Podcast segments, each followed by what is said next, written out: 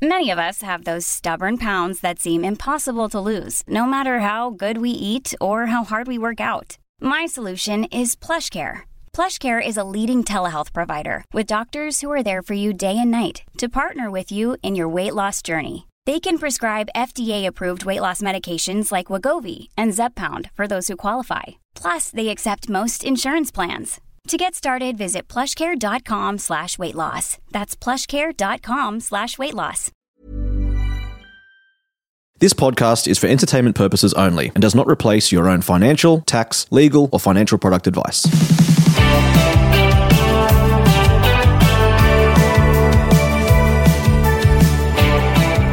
Hello, Australia. Welcome to My Millennial Money. I'm Glen James. Today, I have got a friend of mine from the US, Chris Browning from the podcast Popcorn Finance. G'day, Chris. How are you? Hey, I'm doing good. Glen, it's great to be talking with you. Thanks for the invite. No worries. And a lot of people won't know, and you might not even know, but when we first met, I think in 2017, I think you were my first ever podcast interviewee. Really? Yeah, because That's an honor. I, remember that. Uh, yeah, so we were at a conference in the States called FinCon, and literally how we met, and I met some other really good people. There was a spreadsheet that, that was open for everyone, and you could just put if you want to be an interviewee or an interviewer on a podcast or whatever, go through the spreadsheet. And I'm just looking, and there was probably 300 names on the spreadsheet or more. I'm just like, yeah, this guy sounds interesting. Yep, yep. Emailed him, and then we sat down and did an episode on the Sort Your Money Out show, which no longer exists. Uh, so we'll just call this the real interview, and the first one was a rehearsal. yeah, you had a very impressive setup for a portable, uh, portable Yeah. show. I was very impressed. yeah, I, I didn't know what I was doing, to be honest. I had a lot of gear, uh, but hey, we, Yeah. we got a good result. now, we're going to talk in this episode a bit about your view on money and uh, how you have gone through the years, uh, working on your side hustle, about your listeners, about living in the USA. And then I want to bring it home with an investing chat, a chat about how you manage money, and we'll just see where it takes us. So, Chris, talk to us about Popcorn Finance. Firstly, what is it and where can we find it? And yeah, what's what's happening with the show? Yeah, so Popcorn Finance is a, uh short form show that I've been running for a little over three years now. And the whole premise behind it is uh, I discuss finance in about the time it takes to make popcorn. So all the shows are, are relatively short. I try to keep it under 10 minutes. Uh, when it's going long, my brother will always tell me, he's like, hey, man, you burned, you burned the popcorn on that one. I don't know what you're doing. But my excuse is, hey, I'm cooking for my guests too. It's bags, bags of popcorn for everybody. But uh, yeah, that was the whole premise. I wanted to make finance approachable and something people could pick up and take with them when they had a few minutes and hopefully learn something about finance. So uh, you can just look for Popcorn Finance anywhere you, you're listening to this show or anywhere you, you like to listen to podcasts. Love it. And I I often drop in and listen to the odd episode and, and this is the cool thing about personal finance. Like yes, the legislation is different wherever you are in the world, but the basic concepts are the same. True, and I, I used to worry about that too. It's like, is this going to resonate with people outside of the U.S.? But you're right. The the basic, you know, content of um, discipline and focus and looking towards your goals and planning, all that works from country to country. Totally. So we'll get more about the listeners of your show and the main money issues that you chat about. But I guess growing up, like, can you remember your earliest memory about money? Hmm, that's I, I love this question because when I think back, the one thing that stands out to me is I, I know my family and I we didn't really sit down and have money talks. Like it, there never really was a discussion of this is how you manage money and this is what we're doing. It was more so, hey, you're the kid, just go ahead and focus on school. You do that part, and we'll handle all of this other stuff over here. So I never got a real formal education growing up. But the one thing I really remember about my first understanding of money is being in, I think like maybe middle school, maybe, which for us is like grade seven and eight, um, or going into ninth grade, um, needing money, not being able to get a job because legally I wasn't old enough to work, and trying to figure out how, what are some creative ways I can bring in some income? Because, you know, I don't need a lot of money. I just need to buy a few video games here and there. And I remember this was in the, the heyday of like the Napsters and the Kazaa and the LimeWire. And so I would go because I was like one of my few friends who actually had, you know, internet and I would go and I would make these mix CDs with people. It's like, Hey, what songs are you looking for? Who, who's the artist you're, you're, into? And I would make these CDs. I think I can legally say this now. I think it's been long enough. And I would, I would sell these CDs to, uh, to friends at school. And that was the first time I was able to actually bring in a little bit of money. My, my business died not too long after people found out what I was doing, but uh, that was my first experience of, hey, if you if you work hard or maybe find something creative that someone's not thinking of, if you find a, that spot you can fit in, there's ways to make money and you know support yourself without having a traditional job. Especially since I was too young. Yeah, that's so important. I mean, I just love that. Work hard, be creative, put some effort in. Money should come. Mm. Now, if podcasting doesn't work for you, organized crime may be maybe the, maybe the next big thing. That's so funny. You were burning CDs because probably around that same time, I was one of the first people where I live in the area to ever have a CD burner. And as like a mm. 13 year old, I had randoms that would contact me and I would burn and copy CDs for them. Like that's how much of a tech nerd I was. So Yeah, it was well. It's so weird to think there was a time where people had like these huge, drastic, um, like stockpiles of technology. Like some people had nothing, some people had internet and CD burners, and it was like you were just the greatest if you had any of those things. Totally. Now, where did you grow up? Like you're in you're in SoCal at the moment, are you?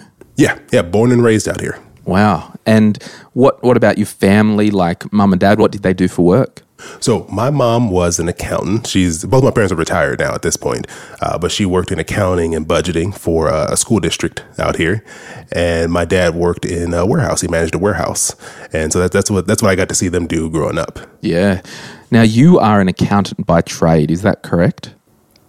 Uh, well, now I've, I've, moved into analyst work, but I did do accounting work. Probably it's been about two years because I just couldn't take it anymore, so I had to, yeah. change it up.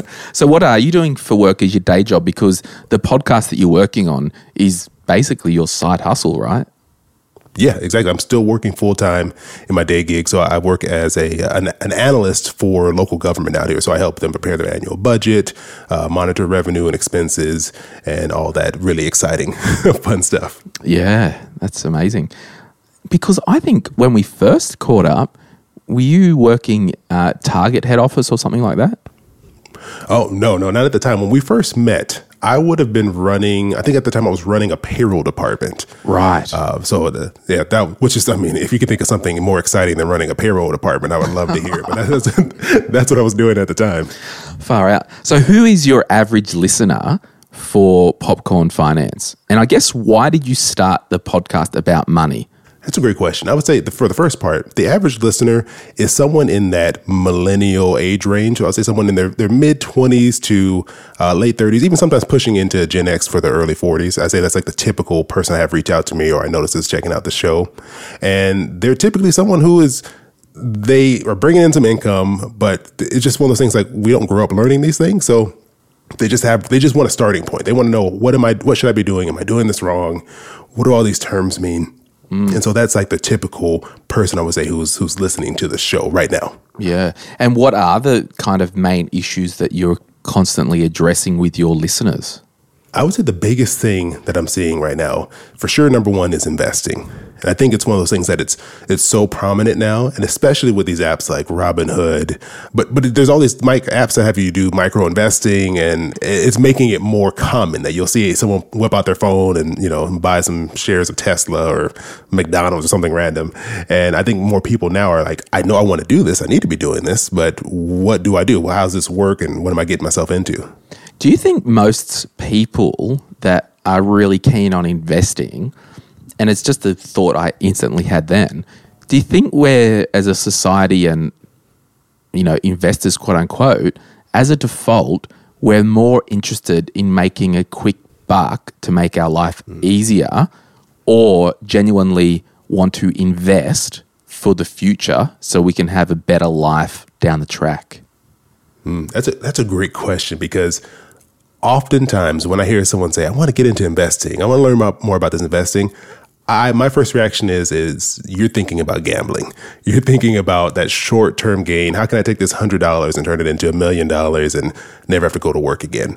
And I think there's a lot of focus on right now in the short run. How can I make some money versus I know I want to stop working later on in life. Maybe it's, you know, 20, 30, 40 years down the road. What can I do to set myself up for that? I don't, I think a lot more of the focus and the attention is being put on these very short term gains, which is where a lot of people get in trouble. And I think, uh, you, it causes people to lose sight of what the real goal is and what the real focus should be on because a lot of times we're jumping in these apps and we, we're, we're just kind of guessing and just following what other people are doing.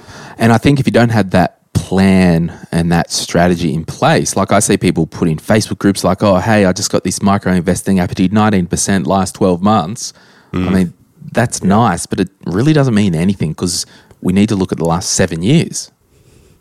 Exactly, exactly, and, and I think a lot of times it's it's very attractive seeing these short term gains because people can make these outrageous gains in the short run. It's I mean, it's possible. People do it all the time. They'll they'll you know I have so a friend who bought Tesla not that long ago. That's why that always pops in my mind. And he it's like quadrupled since he bought it. And he's like you know talking about it all the time. And I was like that's great, but could you keep doing that for the next 20, 30 years? I don't think so. I mean, if you want to try, go for it. But I, people do lose sight of what something happens once doesn't mean it's going to keep happening over and over again here's a, I guess, a psychology question. You know, what would you say is the best investment that an individual or a family could make? Ooh. And it doesn't need to be, you know, buy Tesla stock. Just generally, we're doing a, a university lecturer in the in the what is it philosophy class about investing. Like, what do you think the absolute best investment, and I'll have a think as well because I don't know my answer yet. What do we think the best investment that someone or a family could make? And we'll just pause for two seconds and have a think. Ooh, this is a great question. This is a hard question, but this is a is. great question. Because realistically, there are so many pillars in our life, isn't there? There's our health, our relationship, our careers, our money. Yeah, you know, if I, if I okay, I'm, I'm, I'm throwing something out there. I don't know how good this is going to be, but this is something that came to mind. I think a lot of the decisions we make, or a lot of issues we we have that we're trying to solve, I think a lot of them can kind of come back to the work we're doing. At least from the people I know, like the my friends, family. Either they're unhappy and stressed because of their job, they are stressed because their job doesn't pay them enough money. They're you know, in inner turmoil because they don't know what they want to do for a career. And I think one of the biggest investments you can make, and this is I struggle with because for me, I came come out of college, I didn't know what I was going to do. I just was like, I I got to get a job, whatever it may be, and, and that's not selling CDs on the side of the street. and so, I think an investment in learning more about yourself and spending some time kind of exploring options that are out there because I don't think a lot of us give ourselves the time to learn more about ourselves, our likes, our habits, the things that we enjoy, the things that fulfill us. And instead, we're just on this nonstop path to trying to be successful, make money, and start a, a life that we're supposed to have without even having a reason why or knowing where we're going. That's really good. You're a scholar, my friend. Thank you. I was I don't know if you can see me sweating there. Yeah, well, it's funny because I was kind of the same thing. And the more you talk, the more I change my answer. but, but it's like, it all came back to me when we were talking about the investing and people chasing that quick return. Mm. I think the best investment we can make into our investment account is the monthly capital we put in mm. because that's going to be I the like strongest that. return. Like if you had $1,000 in your account, you put $100 in, that's a 10% return straight away.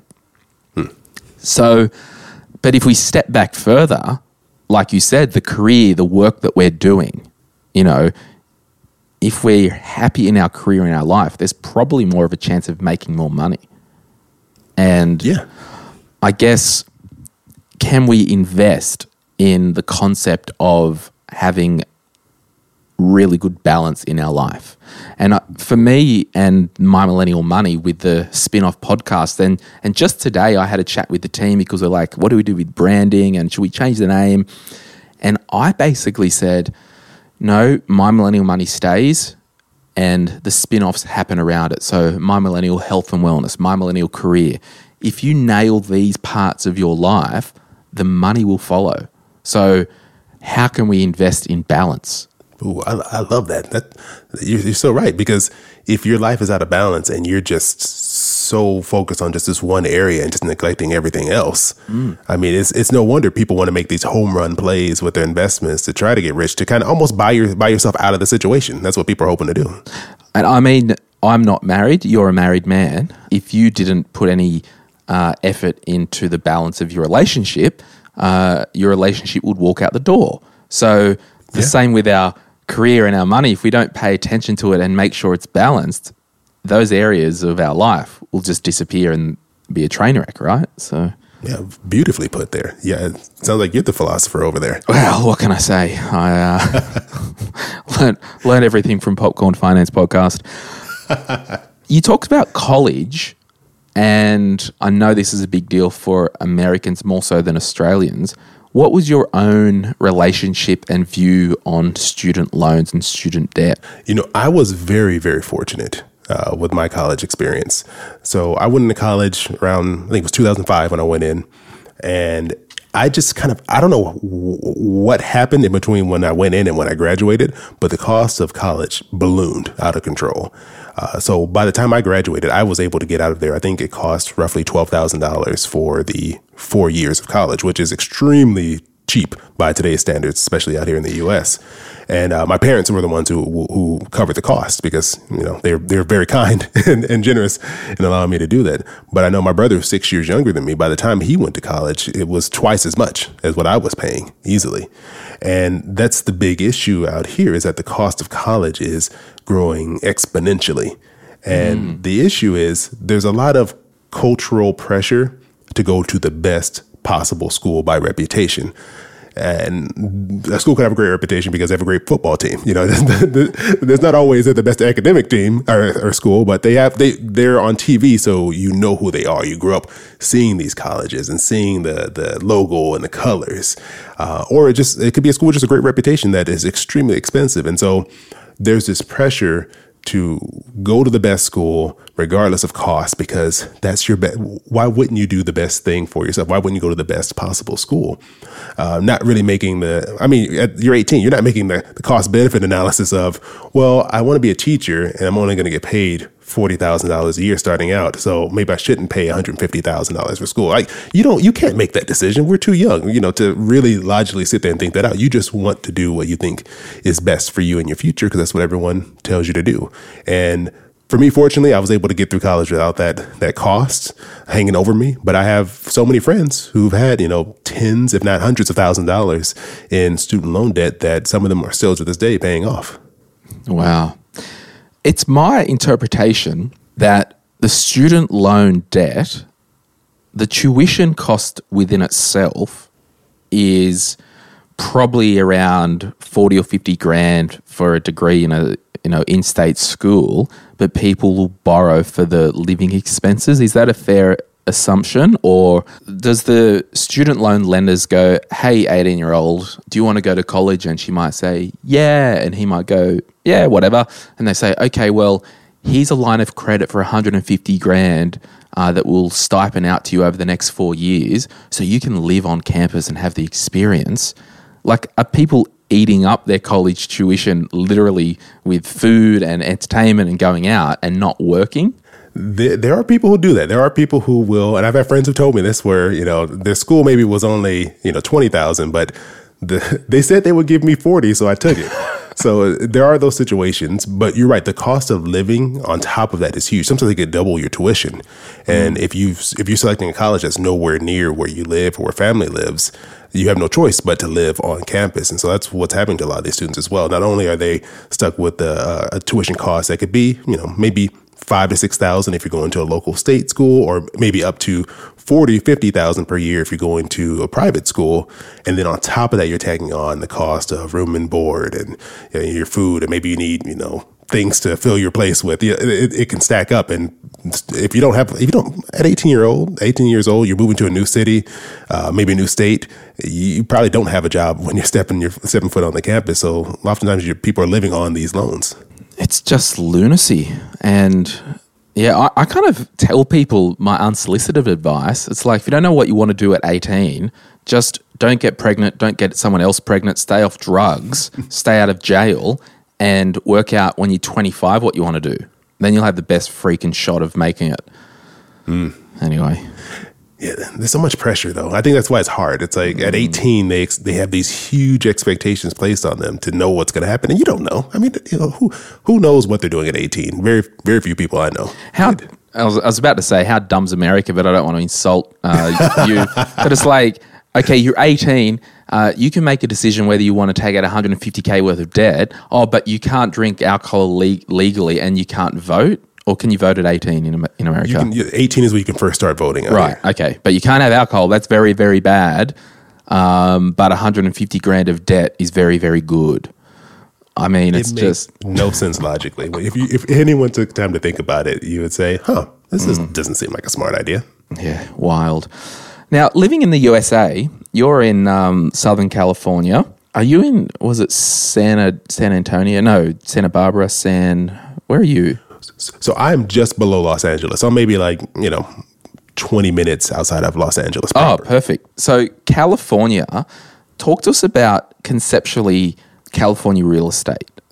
Do you own your property or are you renting? How hard is it to buy a house? uh, particularly around greater LA? Hmm. Well, we are renting right now because the California real estate market is crazy, crazy expensive. And California is, is a gigantic state. It spans, you know, a huge chunk of the West Coast here in the United States. And there's like the two main hubs you can think of. There's San Francisco and then you have the Los Angeles area. And what we're seeing is during, we had that big recession back in, started around 2008. And it all was really centered around this overinflated housing market and the prices that ballooned so high and people were allowed to take out these huge mortgages that they really couldn't afford. It became this whole, I mean, people, I think people are familiar with what happened at this point. And so prices plunged. It became actually reasonable to some extent, uh, but they've just made their way nearly back to where they were, maybe even higher, depending on what, what city you live in. And so right now, I think in the greater Los Angeles area, the average home price, I, I, believe the last time I looked, is somewhere around six hundred thousand dollars, somewhere in that ballpark, which is a lot of money. Yeah, so for a home. So that's pressing on a million Australian for us ish. Yeah, it's not. It's not a reasonable amount of money under any circumstance, and the thing is, it varies so much from other states because you could move over one state to the east of us, Arizona, which a lot of Californians have moved to, and get a much more reasonable price of living. Maybe a home that's closer to uh, two hundred thousand. Hopefully, you help me with the conversion on that. but uh, literally a third of yeah. the price of what you would pay here. Yeah. Wow. Now, I guess in podcast land, in entertainment land, there was a big thing. Uh, Joe Rogan, he he moved from LA. Uh, I think there's other kind of high profile people moving from LA and they're kind of talking about this oh, it's too crowded and chaotic. Uh, where I, my own personal view is because, you know, Joe Rogan had that huge Spotify deal. Hmm, yeah. Uh, and it's talked about over $100 million. I think him moving to uh, Texas was a tax play uh, rather than this, it's too busy here. So, talk to us about how the taxes work in the states. So there's federal tax for your income and state mm-hmm. income tax. Is that correct? Uh, yeah. Well, partially. So the there is definitely a federal tax that everyone pays in the country, and then there, which is much higher than a state uh, level tax. But not every state has an income tax, so that's where people make the decisions. Where it's like, okay, I've seen people move to Oregon, for example, which is just north of California, and they don't have a sales tax, for example. And so when you buy something, you don't pay any tax on it. Uh, or people move to Texas, where I believe, if, if this is still the case, they don't have income tax. So the only tax you'd be subject to paying there is just your federal income tax. Whereas in California, you're hit with with both. And California is considered to be one of the states with the highest uh, state income taxes in the country, especially specifically focused on those with the much higher, you know, the wealthier income brackets. But it, it still ranks, I think, towards the top when it comes to income tax. So, what's what's the general income tax rate for California? I believe so.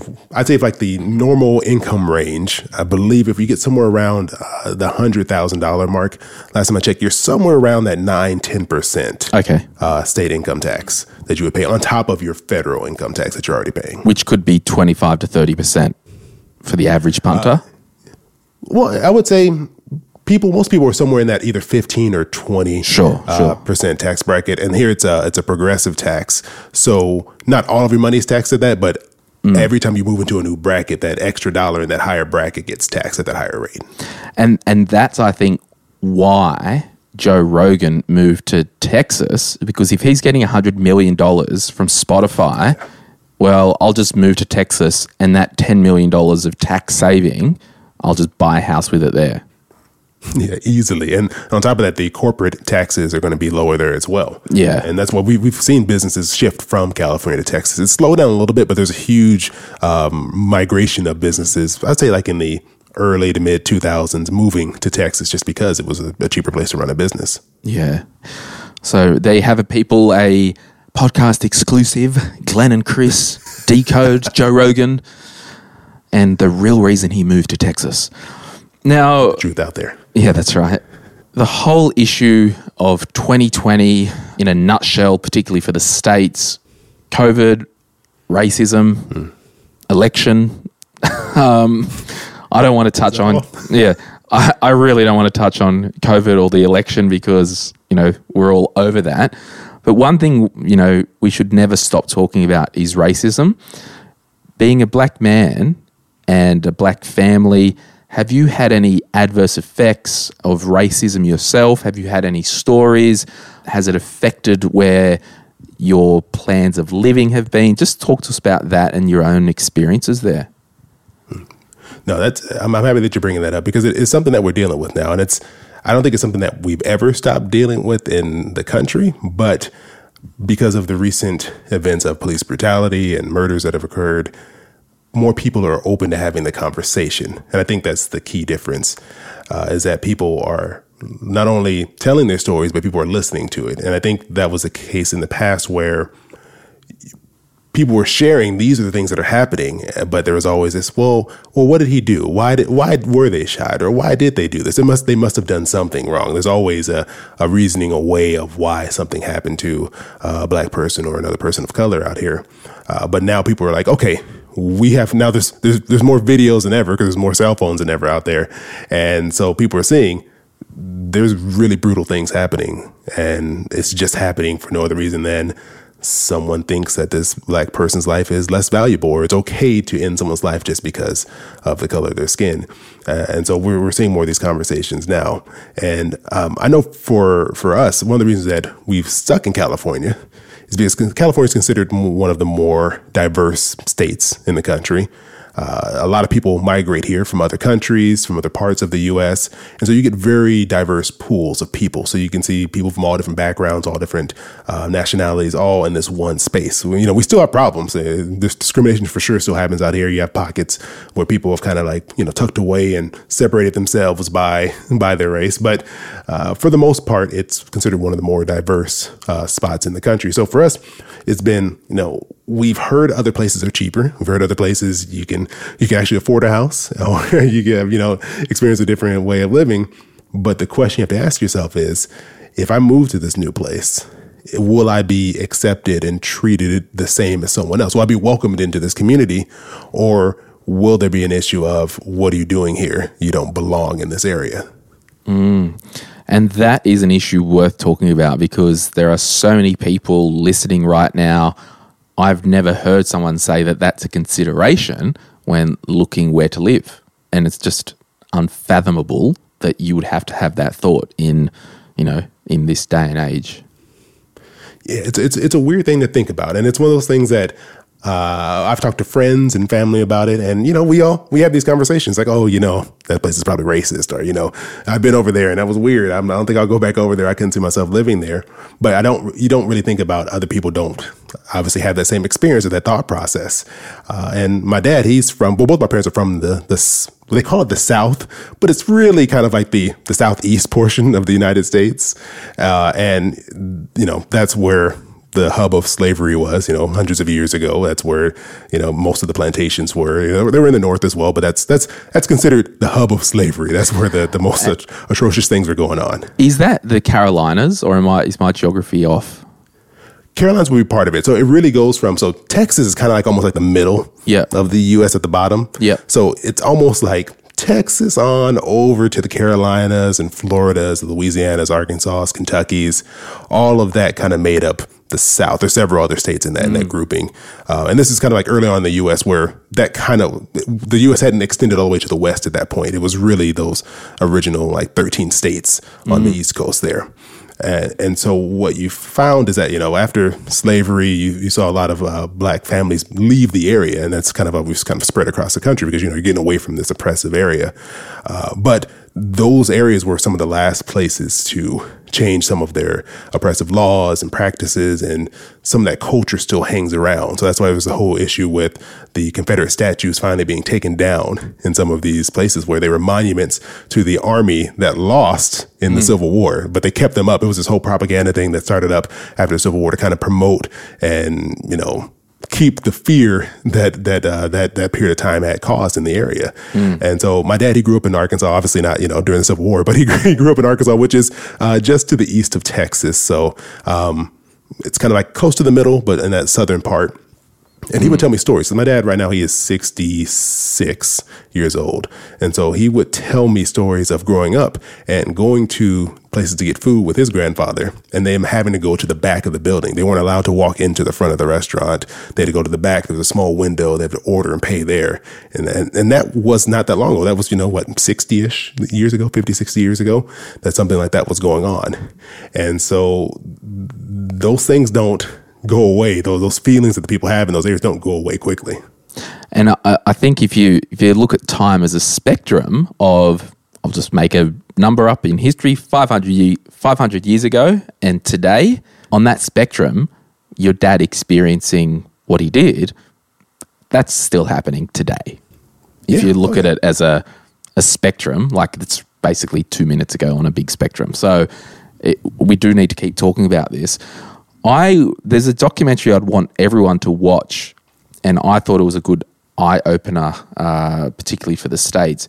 And I believe it's on Amendment, or um, it's got the American flag upside down. Oh yeah, on, I, on, I, know what you're talking about. Yeah, and it was basically the law on drugs and something that's like America's got five percent of the world's population, but twenty percent of the world's incarcerated, and it just talks about this and don't quote me on that stat, but it's something horrendous like that uh, about over time the war on drugs and basically uh, arresting young black men at any excuse, basically, and throwing them in jail. And then it leads into this economy of prisons and, you know, prisons making stuff, and it's a billion dollar private industry and it's this big machine.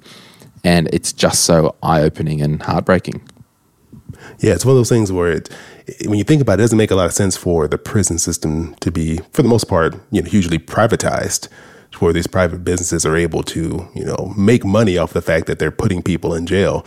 And we, why wouldn't you be incentivized to keep your business thriving by putting more people in there? You you don't want everyone to be, you know, um, to recover and pick up a better life and have their communities improve if that's going to cause your business to fail. That's not good business to have people do better. Absolutely. So. Well, thanks for chatting about your story and some experiences there. We're going to have a quick break. And when we get back, I'm going to talk to Chris about investing, his investment philosophies, how he manages his own money. And I'm looking forward to this part. We'll be right back in one minute.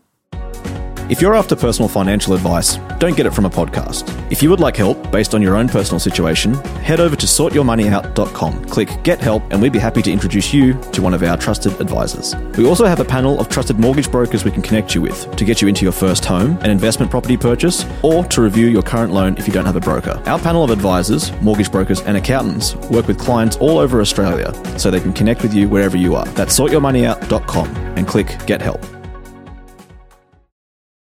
So, Chris, you're a happily married young man with a beautiful wife. What's your wife's role in your household with money? And I'm not saying that as a loaded question, Glen's a misogynist, blah, blah, blah. I'm saying that because in some relationships, one person will do one thing, one person will do the other thing. Sometimes it's a team effort. So, what's the role of money like in your family as it stands? I think by default, I kind of became the money person just because that's what I went to school for. It's what I talk about all the time. So it kind of just naturally gravitated towards me. But I've always had the the philosophy that we both need to be involved because I don't I don't ever want it to be a I'm putting out orders because that's not that's not a partnership. That's not how it works. You can't have me one person telling the other person what to do. I want it to be we'll sit down, we'll we'll decide on how we're going to spend money. And then I'm okay with being the one doing the record keeping and, and looking back and giving updates because I'm, I'm a nerd and I like I like those things, so it doesn't bother me. But it's it's it's a situation where we sit down, we decide, okay, this is our goal, this is what we want to work towards, this is what the budget should look like over the next few months, and then once we decide on that together, then it's me being the uh, the the record keeper and tracking everything. Yeah, so it's not as if you know if you passed away prematurely, your wife would just be so just oh, what do I do? How do I use the credit card? Like you know what I mean? Like it's nothing like that. Involved, informed, but you mainly execute and keep records. Yeah, exactly. Because that, that's an issue. There's there's so many women who are in a situation where they're not allowed to be part of the process, and the husband's like, "Don't worry, I'll take care of this," and then either they end up in a situation where something happens to the husband and now they're just stuck, like you said, or they get completely cut out and there's mistrust and abuse financially, and uh, it's like I don't I don't want to see that happen because that's that's not the way it should be to No, me. totally.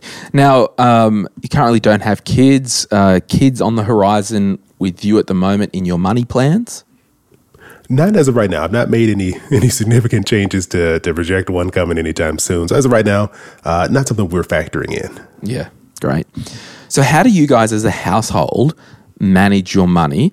I assume your wife is working and mm. you're working as well. So, you both get paid. Talk to us about the practicalities, the account set up, where money goes each week, each month, or whatever it is. How do you manage money?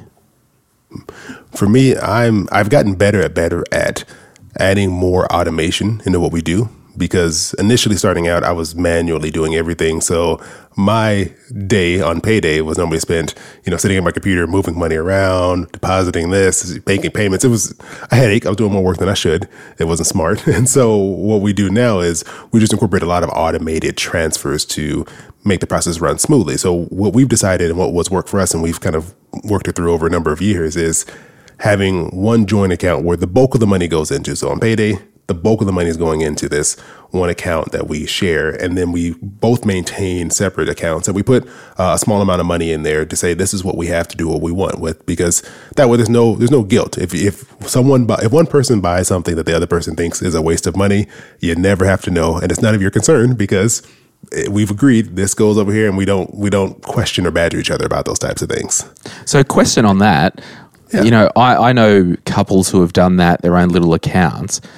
If one person is a bit of a either a tight ass or a saver or doesn't want to, you know, spend a cent, and they've got their little weekly fund money that they've built up to five thousand dollars, like, has it ever been a case where it's like, I don't know, like, can they go and buy a five thousand dollar big thing? Uh, because in some instances, that can be a real problem. That oh, she or he wants to buy a five thousand dollar motorbike, but well, he or she's just basically gone. I don't want to buy ongoing frivolous stuff throughout the week. I'm going to save up and buy a chunky thing. Like, has that ever been a problem, or do we agree that if these accounts get over X amount, we put the surplus back into general revenue, or am I just reading into a million things too deep? I mean, you're, you're getting deep into the, the, accounting side of there, but uh, no, for us, it's more so. I, we've never had the situation. Neither one of us have ever gotten to that point. I don't have that much discipline to let that money sit there for, for fun stuff and let it build to that point. But for us, it's it's really a. I have no idea what her balance is at. She has no idea where mine is in those separate accounts. And if if she decided, hey, I'm going to save this up for the next, you know, two years and then I'm going to buy a car with it. I mean, it's not that much money. I doubt we'll get to that point. But if that happened, I wouldn't care because it's like, well, it, it didn't affect the rest of the plan. And I think that that's the big thing for us is the point of having it separated is that we have goals and plans. And if, if one of us were to just pull a huge chunk of money out of the primary account that we're using for other things, that's going to derail a lot of stuff. But if you can make, if you can buy what you want and it doesn't, it doesn't mess up anything else. I, for me, I really don't care. It would, yeah. I'd be fine. I'd be, hey, I was like, that's pretty cool. Maybe I need to do that next yeah. time. Credit cards thoughts, opinions? Do you have one? Do you have three? Do you have eight? Do you chase points for fun? What do you do with credit cards? I have um I have very mixed feelings about credit cards. So I do have them. We have them. We have several, and we've used them to travel, using the rewards and things like that. But at the same time, I know that it's a big sticking point for a lot of people. It's a it's a it's has put people in a lot of really bad financial situations. Uh, that was where we got the majority of our debt from when we were first married. We paid for our wedding with credit cards, furniture for our first place with credit cards, medical bills, everything you could think of because we didn't have any money. And it set us back several years because it took time to actually pay that balance off and get serious and, and focus.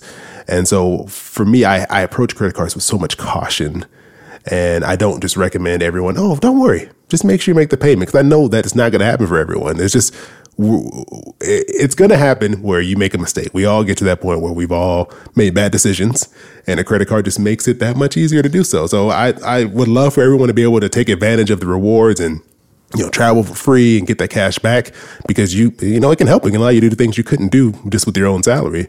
But at the same time, I know that that danger and the temptations kind of sitting out there lurking behind the scenes. So what you're saying is you can buy stuff without having money for it. Is that what you're saying? how, how does that work? How does that work? You know, I told I told a friend this. It hit me. I don't know when it was, and during that time where we built up all this credit card debt when we first got married, I realized that I was using the card as a way of never feeling broke. Like we didn't have the money.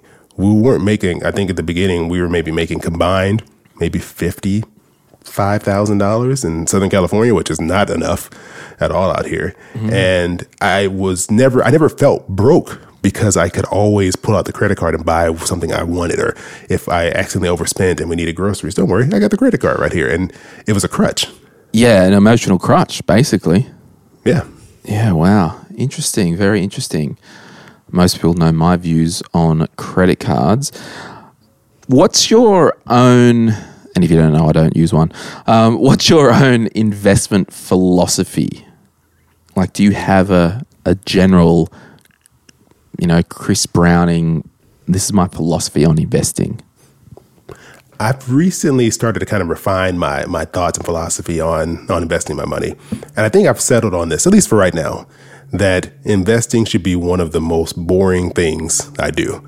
I want it to be one of those things I don't think about it. I don't worry if some crazy thing pops up on the news about the stock market going crazy. I just turn it to something else. I want it to be the most uninteresting part of my life because I don't have time to sit here and stress and go through and try to pick the best stock that I think is going to beat the market because I'm going to do a horrible job and I'm probably not going to be able to do it in 99.9% of every attempt I make. And so for me, I think it should be something very boring, very basic. I, I believe in going with simple, low cost index funds, spread my risk over the entire stock market and just let it ride and sit there. Nice. Now, do you have any investment properties? Or any kind of debt against any investments? Uh, no, no, no, no debt against investments or any properties that we're managing right now. Right. So you're effectively debt free. Is that what you're saying? Yes. Yeah. And it's, it's, it's a recent thing, probably over the past couple of years where we've paid off everything cars, credit cards, all that stuff is out of, out the picture right now. So basically, with your investing, like, are you saving for any big things with cash at the moment that's not earmarked for investing, quote unquote? I'd say the biggest pool of cash we have right now is is our emergency fund. So we have about six months of our expenses that we just leave sitting in cash, just in case something goes down that we, weren't, we weren't expecting. Yeah, yeah. Uh, and then we're also doing additional savings for maybe maybe a house in the future. We'll we'll, we'll see what the market looks like. Yeah, totally. Uh, you mentioned you're an indexed fund passive investor. Do you load up your retirement accounts first, or do you invest with ordinary money outside of retirement? Oh, okay. So, like, do I have like a brokerage account in addition to like a retirement account? Yeah. Yes. Hmm. As of right now, I'd say, I'd say almost all. Very few dollars don't go into a retirement account right now, and it, it was mainly because we're we're catching up because we spent so much time paying off debt. So I, have really focused on kind of getting back into the retirement accounts and making sure we we put enough in those to feel secure. Uh, but I have recently been thinking about the fact that I don't want to. I want to retire before the traditional age, mm. uh, which if all my money is in one of my work plans or uh, an individual retirement account we have out here, it will be locked up and I wouldn't have access to it. So now I'm starting to make plans to uh, invest outside of those plans that have a locked age on when you can access them. Yeah. And what's your, um, in terms of your retirement accounts and your passive funds, um, do most people use Vanguard? Like, what are you using? So right now I'm using so through my work plan they, they use Vanguard funds, so that makes it nice and easy and cheap. And then uh, I've also been testing out some of the robo advisors, so I've been using some of those apps to kind of get familiar with them, and they use a mixture of Vanguard funds. So they're, they're, Vanguard is really having a moment right now where mm. people are realizing how cheap they are in comparison to a lot of the other options that are out there. So they're actually becoming their funds are becoming available in more places now, which is which is great. Yeah, I actually invest um, in my I guess non-retirement money in the Vanguard Total US Market Fund, hmm. and it's so bloody cheap. Like it's ridiculous. 0.02 percent management fee. That's what I pay. Like it's just wild. Oh, so cheap. What's, I guess, in finishing up, and thanks for sharing, you know, what you do with uh, your own money and investing. What do you think your biggest, I guess, investing or money myth that you see that's out there? Ooh, the biggest myth that I see. You know, whenever whenever I think about this type of of question, I think of a friend I have. I will not name him, just in case he hears this. I will not name who he is, but I remember talking to him about you know index investing, and I was just kind of really learning about it and understanding you know the co- the cost structure and how much money you're saving versus um, going with some other options. And he, he was like, "Well, I have this guy." I got this guy and, and he does a great job with my investments. And I was like, well, who's this guy? He's like, oh, it's a friend of a friend. Uh, he got me, I forgot, he, he, he named some crazy percentage. He got me 22% last year. And I was like, that doesn't sound right. Uh, that sounds like a lot of money. I don't know how that happened. And I was like, is he doing that every year? He's like, well, you know, it was a good year. And I think the biggest myth is that there's these geniuses out there, these people who can see the future and can just they can they can make your money grow so much faster than anyone else out there. Like why would you why would you trust yourself? Why would you do something boring? Because if you're going to invest in index funds and you're not doing anything, how could you possibly do better than these people who they they dedicate their lives to this craft and they study the charts and they're all you know and I think that's one of the biggest myths is that there's these these these fortune tellers out there who are so great at what they do that they can make millionaires and uh, it's it's a scary thing. And my comment to those people is if you're so bloody good, piss off. Don't try and sell people your own bloody system. Borrow heaps of money and turn your borrowed 500 grand into $8 million. Exactly. Why are you working? If you're so yeah. great at this, you don't need a job. Yeah. Peace off. Get out of my life. Chris Browning, Popcorn Finance, thanks so much for hanging out. Check out Popcorn Finance, the podcast, and you can follow Popcorn Finance on Instagram. Chris, I'll see you hopefully later this year at FinCon in Austin, Texas. Are you going to head down? Oh yeah, I'm, I'm, hoping to. I'm hoping things keep going well, and we'll we'll be able to hang out there. See you all the way on the side of the uh, the world. Love it. Thanks, Chris. See you soon. Thanks for having me.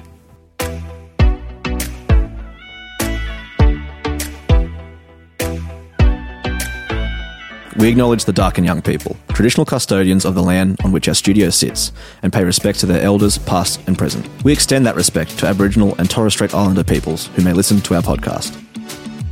My Millennial Money supports A21, a charity focused on abolishing slavery and human trafficking all over the world. Check out a21.org.au for more info. If you would like some other giving options, or if you're unsure about which charity you can support, head to thelifeyoucansave.org.au.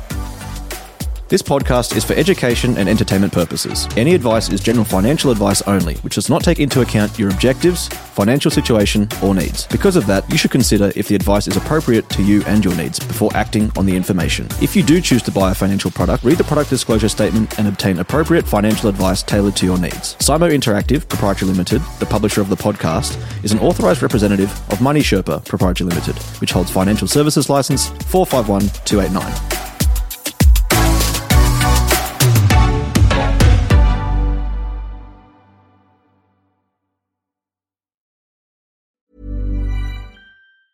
Hi, I'm Daniel, founder of Pretty Litter. Did you know cats tend to hide symptoms of sickness and pain? I learned this the hard way after losing my cat, Gingy. So I created Pretty Litter, a health monitoring litter that helps detect early signs of illness by changing colors, saving you money and potentially your cat's life. Pretty Litter is veterinarian developed, and it's the easiest way to keep tabs on your fur baby's health right at home. Go to prettylitter.com and use code ACAST for 20% off your first order and a free cat toy. Terms and conditions apply. See site for details. Even when we're on a budget, we still deserve nice things.